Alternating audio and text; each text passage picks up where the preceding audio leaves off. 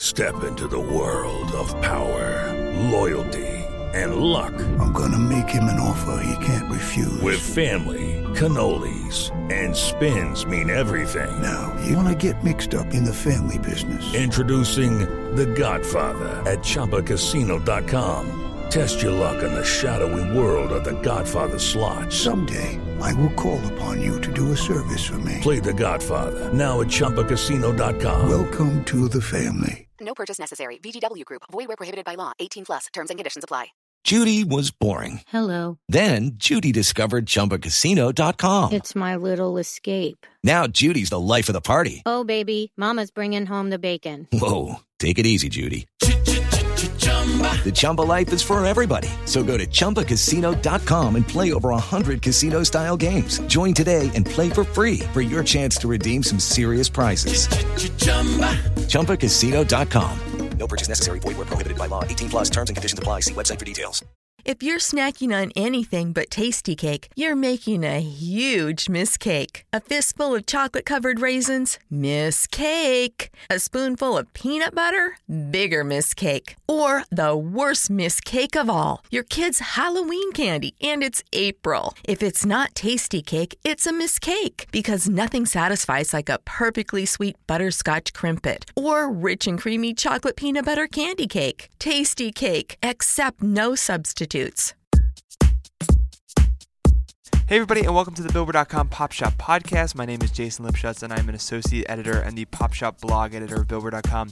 Based in New York, on the other line in Los Angeles, is the Ser Jorah to my Tyrion Lannister, Keith Caulfield. How's it going, Keith? I'm good. Game of Thrones. Yeah, well done, man. You're on point today. I heard Lannister. I'm like, hey, I know.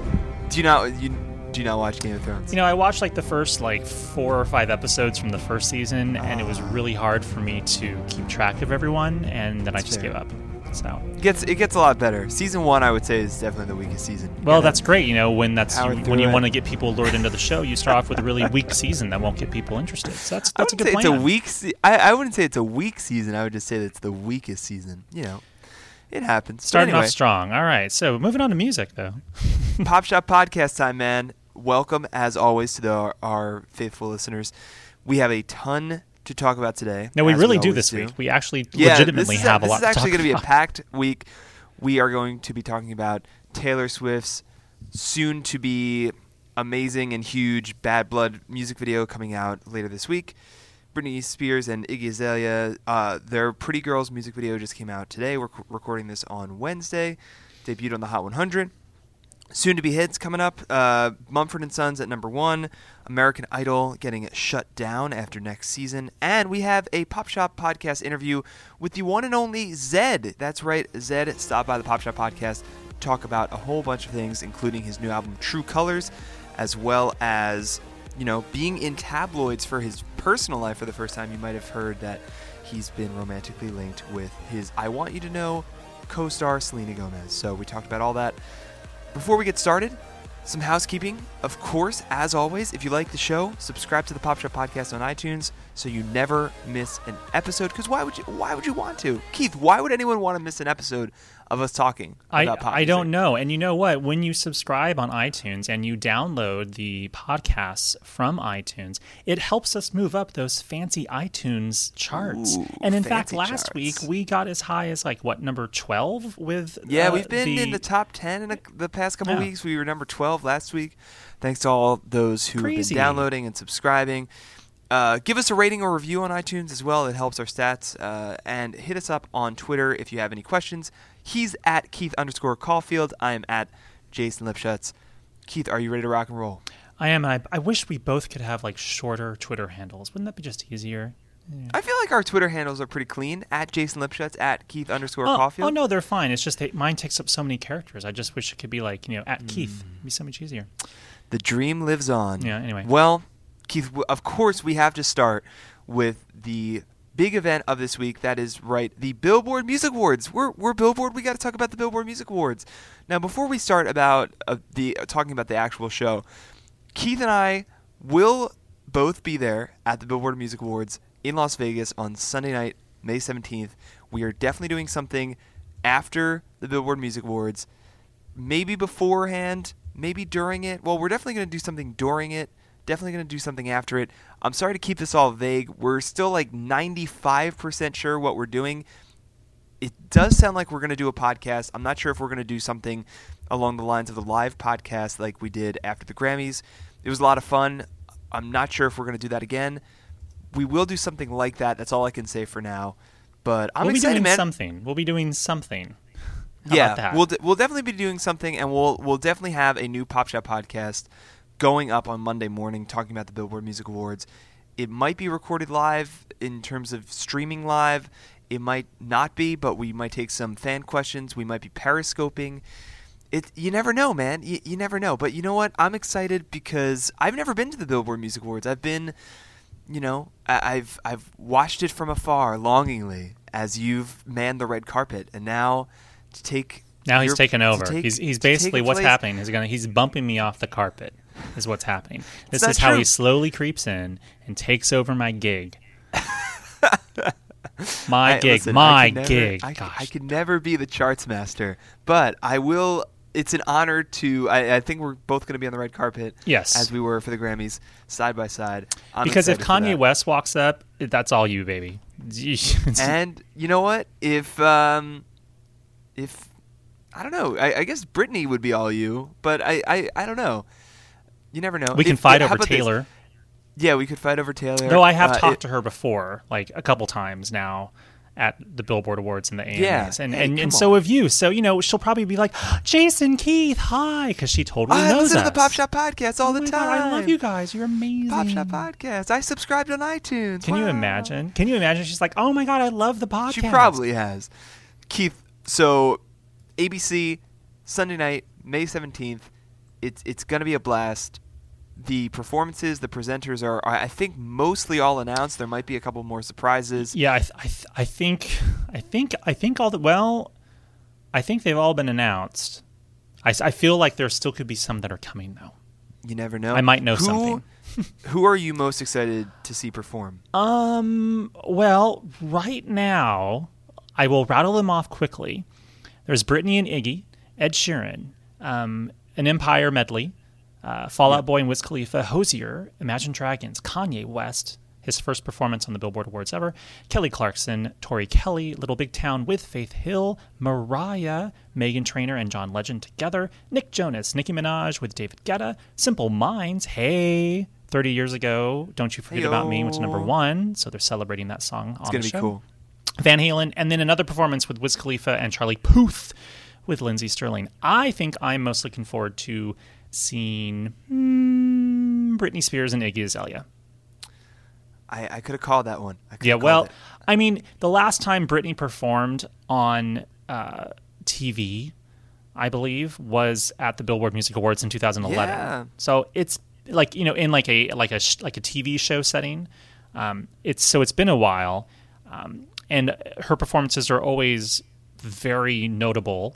So I look forward to seeing what they pull out of a hat. That's definitely going to be one of the highlights, I think. I'm excited for whatever Kanye's going to do. I'm really not sure what he's going to do. I mean, you've seen what he did at the Grammys, especially at the Brit Awards, doing all day there. Who knows? I mean, who really knows what Kanye's going to do? But he's closing out the show, and yeah, man, I'm just excited for everybody. Like, I'm excited for the stuff like this, the quote unquote small. I don't want to even say smaller, but like, you know, Nick Jonas has performed on a bunch of stuff, but I'm excited to see him really take the stage and kind of command it with, if he does Chains or Jealous, or maybe he does something new. It's going to be exciting. Who do you think is going to be like the breakout star, Keith? Because you have a couple artists who are BBMA's newcomers. You have someone like a Tori Kelly, who is performing obviously at the Billboard Awards for the first time. You know, Wiz Khalifa is obviously not a new name, but he's performing twice. It could be his kind of night. What do you think? I think this, you know, our show is unlike the Grammy Awards, where the Grammy Awards will have, you know, like 20 performances or something ridiculous, and they bring out talent that is not necessarily incredibly known to the mainstream. You know, immediately comes to mind, you know, a couple years ago they did that tribute to the band, where they had like someone from Alabama Shakes, Britney from Alabama Shakes. Brittany Howard. Yes, not Britney Spears. Brittany Howard. Not Britney Spears. The other Britney. Along with Mumford and Sons and Elton John and someone else. But you have these performances on the Grammy Awards with sort of unexpected, respected artists collaborating with perhaps larger superstars, or just sort of they can take chances on sort of interesting, weird kind of under the radar things. The Billboard Awards, because we are celebrating the people at the top of the charts, there's not a lot of room to offer performances from kind of flying under the radar type acts. So when you look at who's performing, it's really a bunch of A-listers that everyone already knows. So it's kind of hard to say, ooh, who's going to break out? I'm like, well, they're all big stars. It's true. The people that would have the most to gain from it would probably be Tori Kelly, probably... if Van Halen suddenly blows the roof off, it could be the return of Van Halen. That's definitely one of my five most anticipated performances. I can't wait to see that. Because, AC/DC was on the Grammys, and they opened the show, Halen, and then you have Van Halen on the Billboard Music Awards. And I'm just personally a much bigger Van Halen guy than I am an AC/DC guy, so let's do it. Charlie Puth and Lindsey Stirling could certainly, because Lindsey Stirling is big on YouTube and big on the web. And, she has some TV history. Obviously, I think she was on America's Got Talent, a couple years ago. That's how she sort of got bigger, I believe. The kids love her. The kids these days. So I think, they could, get bigger. Same thing with Jussie from Jussie Smollett and Yaz from Empire. They're performing. So I think those are sort of the kind of slightly less than incredibly well-known people. Otherwise, everyone else is major stars. I can't wait for the Empire cast performance. Really, I'm really pumped about that because I'm an Empire fan. I like the show a lot, but you just haven't really seen that anywhere. Where the two of them, and I think Estelle is coming out with them. Yes. So I think it's going to be great. Last Billboard Music Awards question before we move on: who do you hope to meet / interview while you're there? Red carpet. Non-red carpet. Who's the number one? Well, the big get would be either one of the two. I'll take either. But I would love to talk to Britney, and we've been trying to organize something with Britney, or the One Direction that's Zayn's. Yeah, that's my answer. One Direction. I just kind of want to hug all the guys and be like, "Ah, guys, it's okay. Ah, you'll be okay." I have a feeling they think it's okay. Just ask Louis. He's really okay. But come on, it's been a tough couple months for One Direction. I just want to be like, listen. To say this in all fairness, we haven't the foggiest idea what's really going on with those five people and their entire team and the entire organization, the business known as One Direction. And occasionally, as all of us do, we have a slip-up where we let our emotions get in the way and we say something stupid on Facebook to someone, or we say something out of line on Twitter. And I think something clearly bubbled up between Louis and Zane last week when they had their Twitter kerfluffle. It is what it is, and hopefully they can all move on and be happy in the future. Let's hope so, man. So speaking of the Billboard Music Awards, kicking off the Billboard Music Awards this year is the music video premiere of the official clip for Taylor Swift's Bad Blood. And, Taylor Swift music video, usually a big deal in the pop world. But this time, as she's been teasing on social media, it's just going to be massive, just based on everyone co-starring in this video. It looks kind of like an action piece. You have Kendrick Lamar in there. He's the big name. But you also have Lena Dunham. You have Ellie Goulding. You have Zendaya. You have Hayley Williams. She's never really made a video like this before, right? No. You think about something like a flashy kind of blank space where it's you know, the production value is really high, but this looks like Sin City 3 over here. It's crazy, man. It does look like the poster, like artwork for Sin City. I mean, Jessica Alba's in it too, and Academy Award nominee Haley Steinfeld.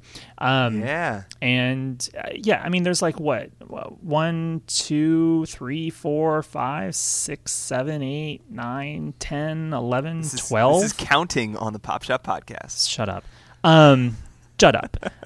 There's like 12 so far guest stars in the video. I'm like, is there really enough room for all these people? Everyone's gonna get like 3 seconds.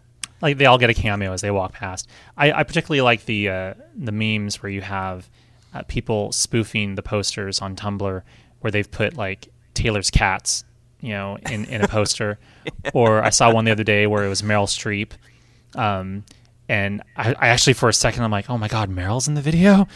And it was like this time the braids are back, and it's like Meryl Streep with braids in her hair from her next movie where she plays a rock star. Oh man! But yeah, I mean, who knows? There could be more people. She could be saving the really, really big guns for this weekend when she drops it on Saturday or Sunday, or there could be a surprise cameo in it that she won't announce until the video actually premieres, and you have to tune into the Billboard Music Awards on Sunday night to actually see this video. It's true, man. And a lot of people are wondering, you know, where's Selena Gomez? Where's Haim? Where are some of her A-list friends? She certainly has a bunch of them in there, but we still have a couple days before the music video drops. Can't wait to see what that looks like. And one last thing about the Billboard Music Awards, going back, as you mentioned, Britney Spears and Iggy Azalea performing Pretty Girls for the first time on the BB Maze. And, you know, it's funny because last week we spent most of the show talking with Brad Stern of Pop Crush about Pretty Girls. The song came out last week, and thanks again to Brad for stopping by the Pop Shop podcast. So, but this is another big week for the song, because not only are Iggy and Britney performing it at the BBMAs, the music video just dropped on Wednesday. First of all, what did you think of the music video? I thought it was pretty cool, actually. We both watched it this morning because it premiered this morning, 2 days late, I believe. Yeah. But no, I liked it. I thought it was fun. You know, it's very, you know, alien. My Stepmother's an Alien spoof. You know, Iggy lands from out of space in Britney's pool. Hijinks ensue as Britney teaches. Hijinks is the exact right word for that video. It's just full of. It's basically just a hijinks filled video. I thought it was funny how. Oh no, I just liked it. I thought it was a cute video. I have some minor quibbles with it. I don't know. What did you think of it? Yeah, I thought it was perfectly silly. That's how I put it. I think that it didn't really need that comedy bit in the middle where Iggy's on the phone doing her like Valley Girl thing, and I think that lost a little bit of momentum. But well, you got to get the sponsor in there. Samsung clearly is a producer of the video, and so you have to have a moment where you introduce a Samsung. It could have been a little bit more seamless, but it could have been, yes. I think that this is exactly the kind of look that this song needed, and it'll be interesting to see how it resonates. I mean, Britney's dancing in the video, Iggy's doing her thing. They both have perms. It's a lot of fun. The Pretty Girls, we should mention, debuts on the Hot 100 this week at number 29. Keith, how much of a bump, if any, do you think it'll see next week based on the music video release and Billboard Awards performance? Well, I mean, you'll have the 1-2 punch of the video and the Billboard Music Awards performance. That it could be big. It could be significant. I don't know. It's too early to tell. I mean, the sales will probably have a drop off, but then again, you don't know. I mean, we saw how the sales for the song eroded, you know, kind of swiftly after the first couple days last week. So perhaps the video will trigger further interest in it, and then that will be continued through Sunday when they perform it on the show. So I don't know. I don't know. That's my answer. I guess we'll see. I'm sticking to it. I guess we'll see. So, Keith, we should mention Wiz Khalifa, Charlie Puth, number one again on the Hot 100 with See You Again. Not that much action in the top 10. No new top 10 arrivals. So let's go right to it, man. These are a couple songs that are not in the top 10, not even in the top 20, not even in the top 40, but they could be there soon enough. And that's why we call this segment Soon to Be Hits. All right, man, we got 2 soon to be hits this week. I will take the first one. You will take the second one. All right.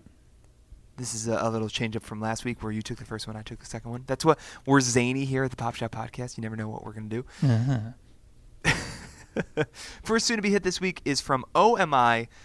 This song is called Cheerleader. It moves up 16 spots this week on the Hot 100. It's a reggae pop song by OMI, which is the name, the artist name of Omar Samuel Paisley. You just Googled that, didn't you?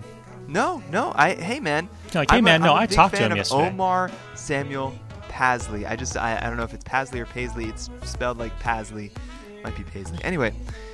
Cheerleader is a reggae pop song. It was originally released way back in 2012. It was a hit in Australia and many parts of Europe, and it is #1 right now in the UK.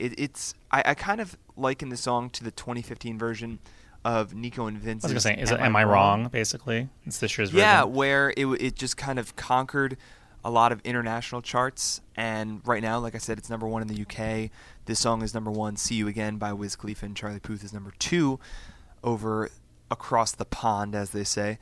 But this is a song that's gaining some momentum in the US. I mean, it's up, like I said, 16 spots, #63 last week, #47 this week on the Hot 100.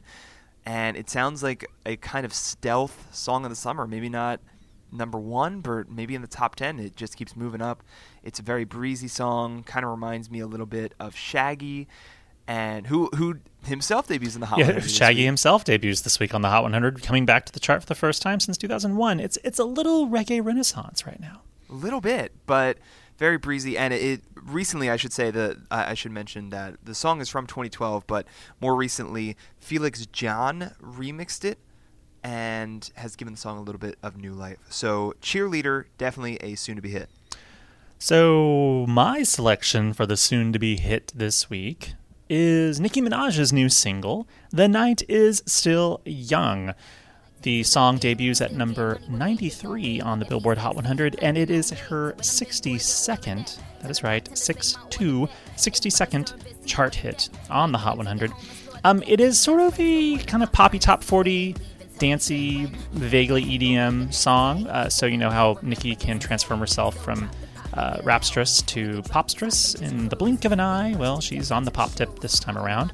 The song kind of reminds me of Fun's We Are Young mixed with kind of a melancholy EDM track, because it has this sort of melancholy vibe to it, and to a certain degree. And I think if you hear the way she delivers the vocals, there's sort of this kind of reflective element to it. Some of the background on the song, the producers and writers is interesting. It was co-written by Esther Dean, who also co-wrote Super Bass for Nicki, and is also, by the way, in Pitch Perfect 1 and 2. Pitch Perfect 2 opens this weekend, by the way. And it was produced by Dr. Luke and Circuit. So clearly a lot of proven hit makers behind the song. So you'd think this one is going to probably be a hit, and probably a top 40 hit in short order. All right, man. That is it for Soon to Be Hits. All right, man. We have to get to the Billboard 200 albums chart, where we have, a little bit of a mixed bag of a #1 album debut. Mumford & Sons, Wilder Mind, their third album, their second #1. It starts with how many album equivalent units, Keith? 249,000 units, of which 231,000 were traditional album sales. Okay, it's great, for this year, but for Mumford, yeah, that's the sound I made when I read that, when I heard that number, because, as a lot of people know, September 2012, Mumford & Sons released their sophomore album, Babel. Babel. And Babel? Babel. It's Babel. Babel. No, it's Babel. Babel? Babel? Yep. Dude, say Babel.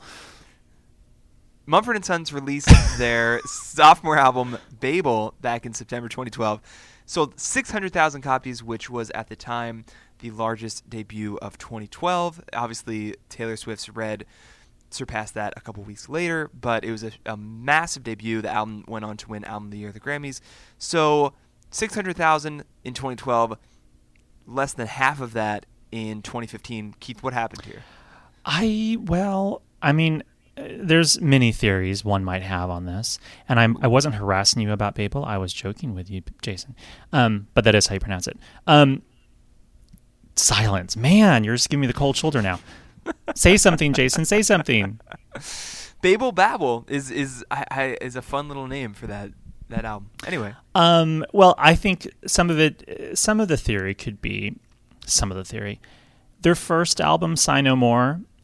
By the time Babel had come out, Sigh No More was a really, really big album. It had sold 2.5 million copies, I think, by that point. And they had sort of grown to become this huge band. And so when Babel came out, there was all this built up, attention and built up fan base just dying to get the new album. And the first single from that album was called I Will Wait. And that was kind of ubiquitous across all kinds of airplay and radio, and it was kind of unavoidable. So then when Babel comes out, it has a good run, wins Album of the Year. It's kind of like this sort of coronation for them, after the success of Sigh No More and then Babel, and then they win the Grammy for Album of the Year. And then they kind of retreat and come back for the third album. I think sometimes as cycles go, when you have that first album that builds and builds and builds, followed by a second album, which is enormous, it's hard to follow up with the third album because it's rare that you continue to have bigger and bigger debuts each time around. So I think they're just going back to sort of a normal level as opposed to the sort of kind of monster level. Yeah, artificially monsterish Babel level, which was really kind of like, if you think of it this way, when Hootie and the Blowfish, I'm not comparing Mumford directly to Hootie, but in terms of sales, this makes sense.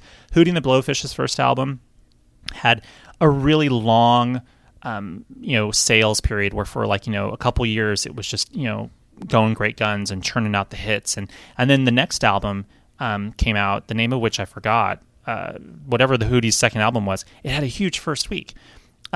Then they couldn't really replicate that with the third and fourth albums because, well, all the people that you got to buy the first album turned up in the first week for the second album, and then you couldn't really sustain that going forward. Same thing happened with Alanis Morissette with Jagged Little Pill, and then followed by Supposed Former Infatuation Junkie, which debuted at number one, had a big first week, but she couldn't really sustain that going forward. And I think did you know the name of that album off the top of your head? Supposed Former Infatuation Junkie?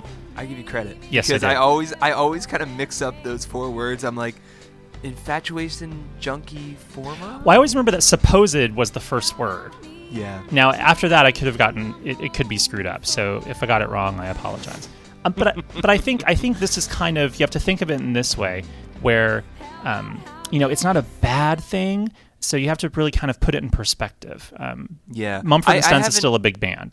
I have in my notes that it's almost, it reminds me a little bit of the Artpop debut when Lady Gaga came out with Artpop. Yeah.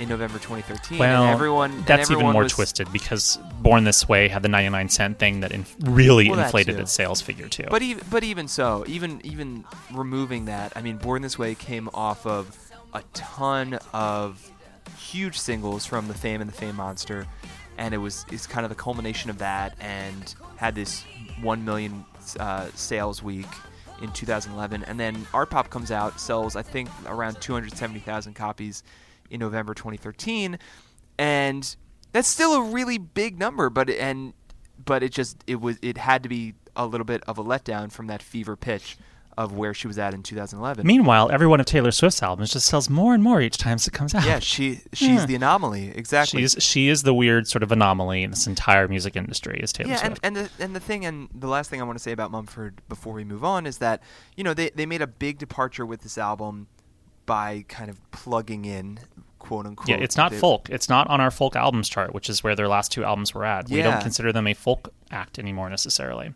Exactly. And it was a little bit risky. I think that there hasn't really been a backlash. I mean, Mumford & Sons fans are still going to, buy tickets to their shows, and they'll support them at festivals and whatnot. But I think that Mumford & Sons was a little bit secretly hoping that this was kind of a little bit of a shift in terms of critical respect, where people see what they're doing and acknowledge them as a huge rock band that really matters.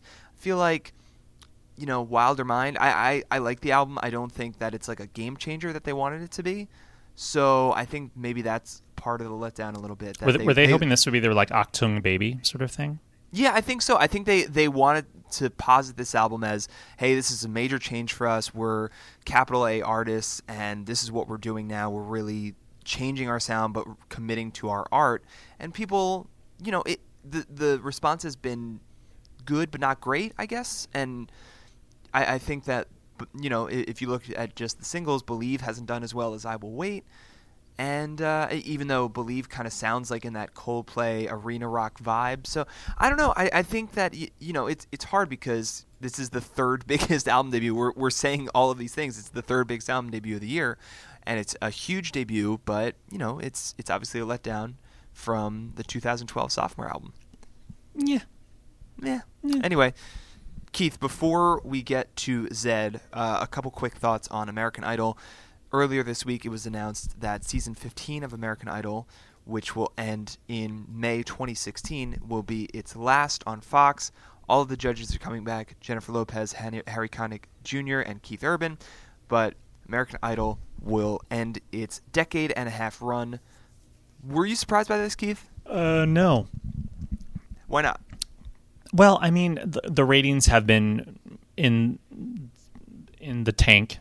The past couple years, they haven't actually turned out or produced any sort of significant star for since I would contend probably Philip Phillips, you know, which was like what 4 years ago maybe.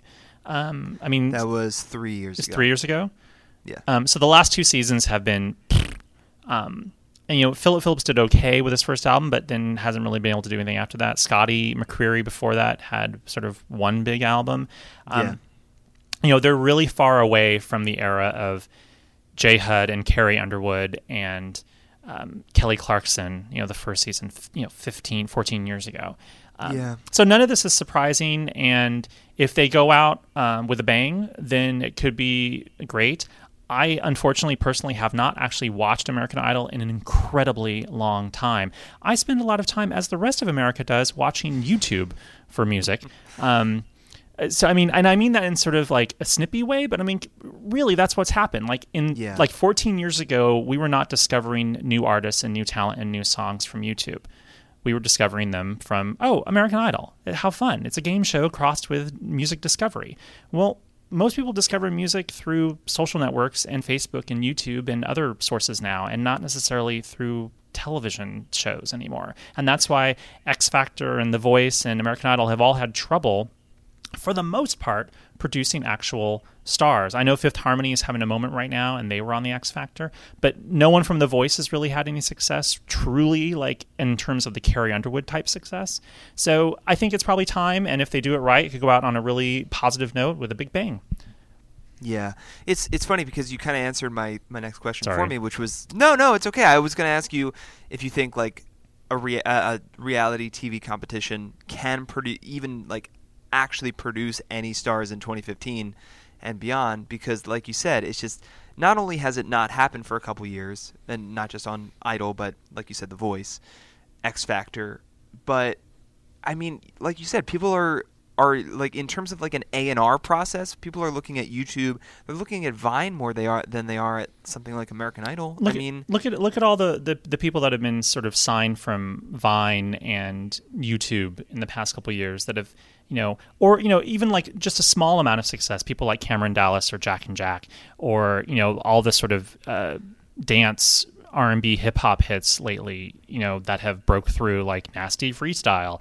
I mean, those people would have had to go on American Idol 15 years ago to make something happen, and they don't need to. They just have their own YouTube channel and go viral. So I kind of wonder, if you're auditioning for American Idol for next season, what do you hope to get from it? Like, if you are going to go to one of those those big auditions in a big city and you hope to get on the show, what are you hoping to get from this show? Yeah. Because you've seen in the past couple of years that no one's become a star from it. So what do you actually want from this show? That's a question. Yeah, I mean, that's the thing is I hope, I feel like you just hope that you get your name out there. People know, like, I feel like the casual music listener doesn't know who Caleb Johnson is, and he won American Idol last year, but like, you know, enough music fans might know that name and know, yeah. No music fans know that name. People that watch television shows and people that watch American Idol know that name. That's always been music bloggers. That's been the disconnect with American Idol and all these reality shows, is that these shows exist for television entertainment purposes. It was always difficult to transition any of their TV stars into actual music stars. Yeah. And they've been trying to do better at that in the past 5 or 6 years. But, you know, I saw some of the performance finale, the two-part finale of Idol this week. I saw a little bit of it in the office yesterday. Mm-hmm. Both those guys are just, I mean, perfectly great singers, you know, perfectly nice singers. But in the little bit that I saw, they did not have the so-called X factor. Like, I wasn't like wowed. Like, I wasn't having like an Adam Lambert or Kelly moment with them. I was just like, wow, they're okay, I guess, maybe. And that's sort of the thing. If the right talent sort of stumbled into the American Idol path and was just completely undeniable, then maybe things are a little bit different. But that just hasn't happened since, I would contend, Adam Lambert. I mean, I know Scotty McCreery has his country base. Philip Phillips really kind of had 1.5 hit songs. Yep. But yeah, it hasn't happened, and that's not to take away from, you know, Caleb Johnson, Candace Glover, who won 2 years ago, whoever wins this season and whoever wins next season. It's just the culture has shifted to a point where people don't really, you know, assume that whoever wins American Idol is going to be a star. Yeah. And that's the problem, and I think that's why it has to end. But, you know, 15 years, like, people are like, American Idol being put out of its misery. And, you know, it has gone down the last 5-6 years, but 15 years, like, that's an incredible run. So there you go. There you go. Keith, we got to get to Zedd. He stopped by the Pop Shop podcast earlier this week to tape a segment talking about, again, like I said, his new album, True Colors, which is out next week. He also talked about I Want You To Know, his top 20 hit with Selena Gomez. Ooh la la. Ooh la la. And, you know, I asked about Selena. Just the fact that, no, you know, it's funny because I wanted to be respectful. He didn't want to talk about that stuff, which I totally understand, but I wanted to ask how, you know, he's been in Us Weekly a lot. I want to know how that's affected his life. We also talked about the collaborations on this album, as well as playing arenas, which he will be doing later this year. Excuse me. Here's Zedd on the Pop Shop Podcast.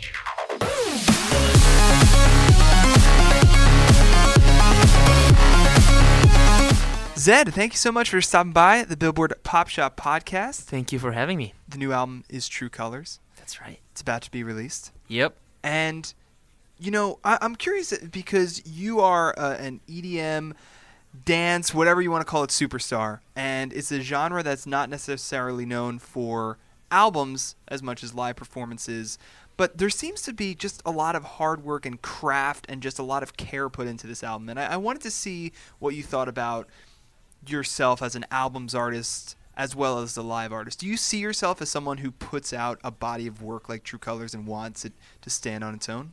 Yes. Well, I come from a different background. You know, I've been in a band where it's very normal to make albums. Mm-hmm. You don't really just make a single and go with it. And when I, you know, came into this electronic dance music world, I was really confused by why people don't make more than, you know, a song or maybe two. Yeah. Because I felt like that's definitely not enough time to really express your feelings. So I started working on an album, and that seemed to be kind of weird for people at some point, because there was like a handful of electronic albums at that point that were, you know, seriously crafted as a body of work and not as a compilation. And I realized by making Clarity that there's so much I can express, and there's a lot of people I can reach that probably would not have given me the chance if I just released one song. Yeah. And I took the chance to make True Colors, the album, to show people that you can like this music even if you're not a dance music fan. And I, you know, worked with a rapper which I've never done before. I worked with a rock band, which, you know, I've worked with Haley, but not necessarily. Yeah, the band. The band, and I think I'm trying to show that this music is not just this EDM genre, but this is just music. You know, M.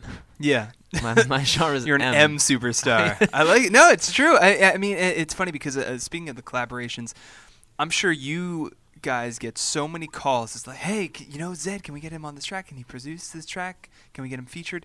How difficult is it to kind of parse through that and say, okay, this makes sense for this artist. This is who I want to work with. It is difficult. I mean, it got more and more difficult with, you know, dance music growing and people realizing that, you know, maybe there's more to a song than just the vocal, because it felt like that's what people thought before. It's like the vocal is 90% of the song. There's a little bit of a beat behind it, and suddenly they realize that that beat is actually pretty important, and the music that's being written behind it. What really is nice for me to see is that a lot of people have hit me up to produce their records that aren't just dance music. You know, everything from pop artists to rappers to, you know, a country band. It's not just EDM, and that's really nice for me to see because, like I said, I really like to see myself as a musician. And mostly produce electronic music, but if you look at the song True Colors, it's mostly acoustic. It has a tom, and it has, you know, a piano and a guitar, but barely anything electronic at all. It has church bells. I don't know what that is. I want you to know that it's our time. You and me bleed the same light. Very cool, man. I mean, the first single, obviously, a lot of people are still talking about I Want You To Know with Selena. Yeah. Why was she the right voice for that song? Well, I met her a couple days before we did the song, and the song wasn't finished when we recorded it, so I was like, you know, maybe there's some couple songs we can work on together. I Want You To Know was the first one. We've recorded a couple more songs that we haven't finished yet, and I loved the voice. I thought it had a really great energy, so, you know, I told Ryan Tedder, who I wrote the song with, he loved the voice, so to me, I didn't really heard anything else. I didn't want to hear anything else on it, so I decided this should be my first single. But there have been songs on the album where I had a voice that I liked, but I felt like there might be something that would fit better, and I recorded a second, a third, and a fourth, and a fifth artist to realize that the first one was the best. But yeah, when I'm sure that the vocal fits and you know it sounds perfect, I'm not necessarily going to go for another one, but sometimes you feel like you could have something different that would fit better. Yeah, but I mean, obviously it worked out. It worked out, Top 20 hit. All right, you know, I'm curious, just from a professional standpoint, because you're gearing up for this album, this tour, and yet your name is in, you know, tabloids and stuff like that for the first time. What is that experience like for you? Like just seeing that kind of association during an album cycle. I mean, I really didn't like it. I'll be honest with you, because I don't think I've ever been in the press in my life for anything but my music, and I've appreciated that a lot. And I've never had any, you know, scandals, or I've never done anything bad. And everyone only talked about my music, and I liked that. That's how I wanted to be. And then out of nowhere, suddenly people started talking about things that had nothing to do with my music. I was like, wait, we got a song. Why don't you talk about that song? It took me a really long time to do this. Yeah. So at that point, I made the decision to just never talk about anything but the music in the public, because I don't ever want to be the artist that's known for something but the music. Yeah. And like I said, I'm sure that's totally understandable, because you work so many months on this body of work, and then people are like, oh, like it's like a distraction almost. It is a distraction. That's, I mean, that's exactly what it is, and I wasn't used to it either. Like it started coming in from like my dad would text me something like, hey, have you seen this? And at that point, it went over 4 stations and 4 languages and turned into something completely different. And I'm like, Dad, just, you know, if I tell you something, that's what it is, and just don't believe anything you read online. That's fair, you know, and don't listen to other people's opinions about my music. Tell me what you think, and that's all I care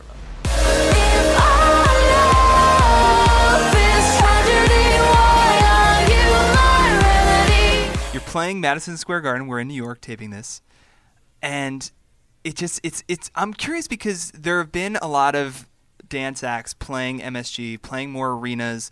Like, do you feel like competitive with other dance acts, like, or I'm sure you're friends with a lot of these guys, but but is it like, do you ever like, is there ever like that twinge of like, oh, they're playing MSG, I gotta play MSG? Is there ever anything like that? No, I thought it was really inspiring to see other people play MSG. By other people, I mean other people from my genre, because to me that was something that was kind of far away, something you think you can't reach, and then you think you see someone else play it, and you see people go, it's like, well, maybe I could do this too. Madison Square Garden is, I think, something in every artist's dreams. Yeah. You want to do it one day. I didn't necessarily think I was at that stage already, and it's amazing to see that, you know, within a few years after being in a band for almost a decade, that you suddenly can play MSG by yourself. Yeah. So that's absolutely incredible feeling. But in terms of competition, I think that dance music is the one genre that supports everybody in the genre way more than any other genre I could imagine, because we're based on support. When I play a DJ set, I will play 50% of my music, but 50% of other dudes that I really love and, you know, appreciate. And every time I play their song, they sell a couple units of that song. And we remix each other and we go on tour with each other. When I'm in the city, if someone's playing here tonight, I'll probably show up and support that artist. So I think there's very, very little competition compared to any other genre in the entire world, I would think. Who is an EDM act or a DJ or a producer that we need to know about that we might not necessarily know about? A producer that's incredibly talented is Kevin Drew. I've worked with him a bunch. He's a really good friend of mine. Whenever I'm stuck with a song, he will be the first person I'll go to. It's like, dude, listen to the song. What direction do you hear the song from? Do you have any idea where I have to go? He's extremely talented. He's also a great singer, what a lot of people don't know. He is super talented. I would have said DJ Snake just a little while ago, but now I think everybody knows DJ Snake. There's a lot of really talented artists out there. Man, it's so crazy with that DJ Snake and Aluna George song, because You Like It is like it's in the top 40 of the Hot 100 now, but the song's been out like over 3 years. I think it's great. I mean, it's crazy. I remember with Empire of the Sun, at least in Germany, I don't know if the same story happened here, but they released their album, they released their single, people liked it, and then like a year and a half later, it came. It was on a commercial, and then the whole thing, once more, and now everybody liked it. I think it's great. The song deserves to have a long life and a second chance, and I'm glad for him that that happened. I want you to know that I'm all yours. You and me run the same course. So like I said, True Colors, the new album from Zedd, comes out next week.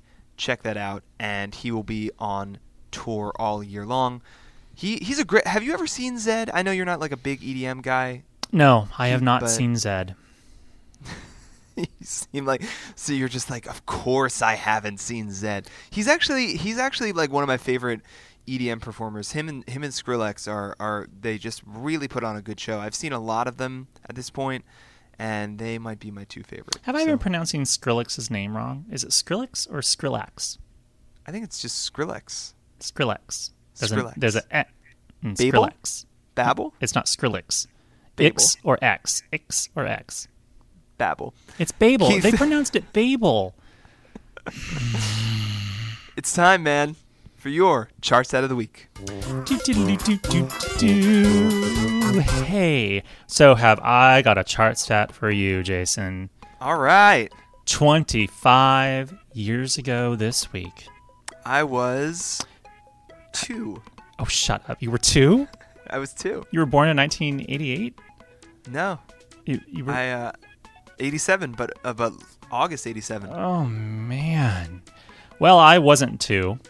So 25 years ago this week, Jason was 2, and Madonna's Vogue hit number 1 on the Billboard Hot 100 chart. Nice. Vogue ascended to the top of the chart on May 19th, 1990. And... The song, if for those of you listening, tune into Billboard.com next week. I'll have a really great sort of 25th anniversary of Vogue type story coming. There's also something running in the print version of Billboard this week. So I'm giving you a little bit of a taster of what I'm talking about in these things. I actually spoke to the co-writer and co-producer of the song, Shep Pettibone. Shep Pettibone was a co-producer and co-writer of Vogue. He had an amazing story of how basically he had remixed so much Madonna stuff and had become like a sort of the king remixer at that point in time. Like he'd remixed, Pet Shop Boys and Janet Jackson and Madonna and kind of was Madonna's go-to remixer at the time. Warner Brothers offered him the opportunity to collaborate with Madonna and basically called him up and said, hey, can you give us some music? Can you give Madonna some music? We're working on a B-side. And basically, Vogue was intended to be the B-side of Madonna's Keep It Together, which was the 5th and final single from the Like a Prayer album. Well, they said, here, we have $5,000. Can you do something? Basically, Vogue was made for $5,000. He made some music, gave it to Madonna. Madonna was like, I love this. I'm going to do this. She flew to New York. They did it in like, I think a day or two, maybe tops. And then boom, the rest is history. Warner Brothers heard the song and they're like, okay, this is not going to be a B-side. This is going to be a single and this is going to be huge. And boom, it was number one. And so tune in to billboard.com next week for my fun Q&A with Shep Pettibone. And, there you go. 25 years ago this week, Madonna hit number one with Vogue. Not only a chart stat, but a chart plug. I like that. Tune in next week to Billboard.com. It's a combo platter. It's delicious. Keith, thank you for your chart stat of the week. All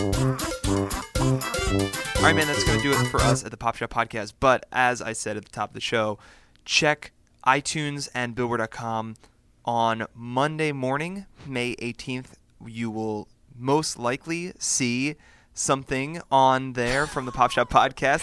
Yeah, I know. I wish I could announce it. It has to be like what specifically we're doing at the Billboard Music Awards. Basically, just follow if you're on Twitter. Yeah, just follow us on Twitter. Follow either one of us. I mean, you don't have to follow us, but just you can go to Twitter on Sunday night or just follow Billboard. And they'll tweet about it. One of the three of us will be tweeting what we're going to be doing. If we do something interactive on Sunday night, you'll hear about it then. If not, you'll hear about it as well. Basically, we want to make it as interactive as possible, which is what we were figuring out. Because the Grammys post show was so much fun for us because we got to take a lot of fan questions and a lot of fan reactions. So we're trying to get those T's crossed and those I's dotted, and hopefully we will soon enough. Thanks again to Zedd for stopping by the Pop Shop Podcast. Keith, do you have any parting words? You've just got to let your body move to the music, Jason. Let's go out on Vogue, I guess, man. Thanks for listening and take care.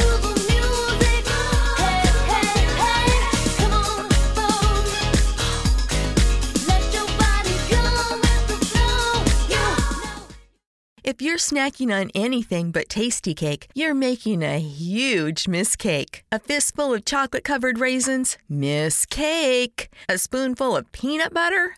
Bigger miscake. Or the worst miscake of all, your kid's Halloween candy, and it's April. If it's not tasty cake, it's a miscake, because nothing satisfies like a perfectly sweet butterscotch crimpet or rich and creamy chocolate peanut butter candy cake. Tasty cake, except no substitute.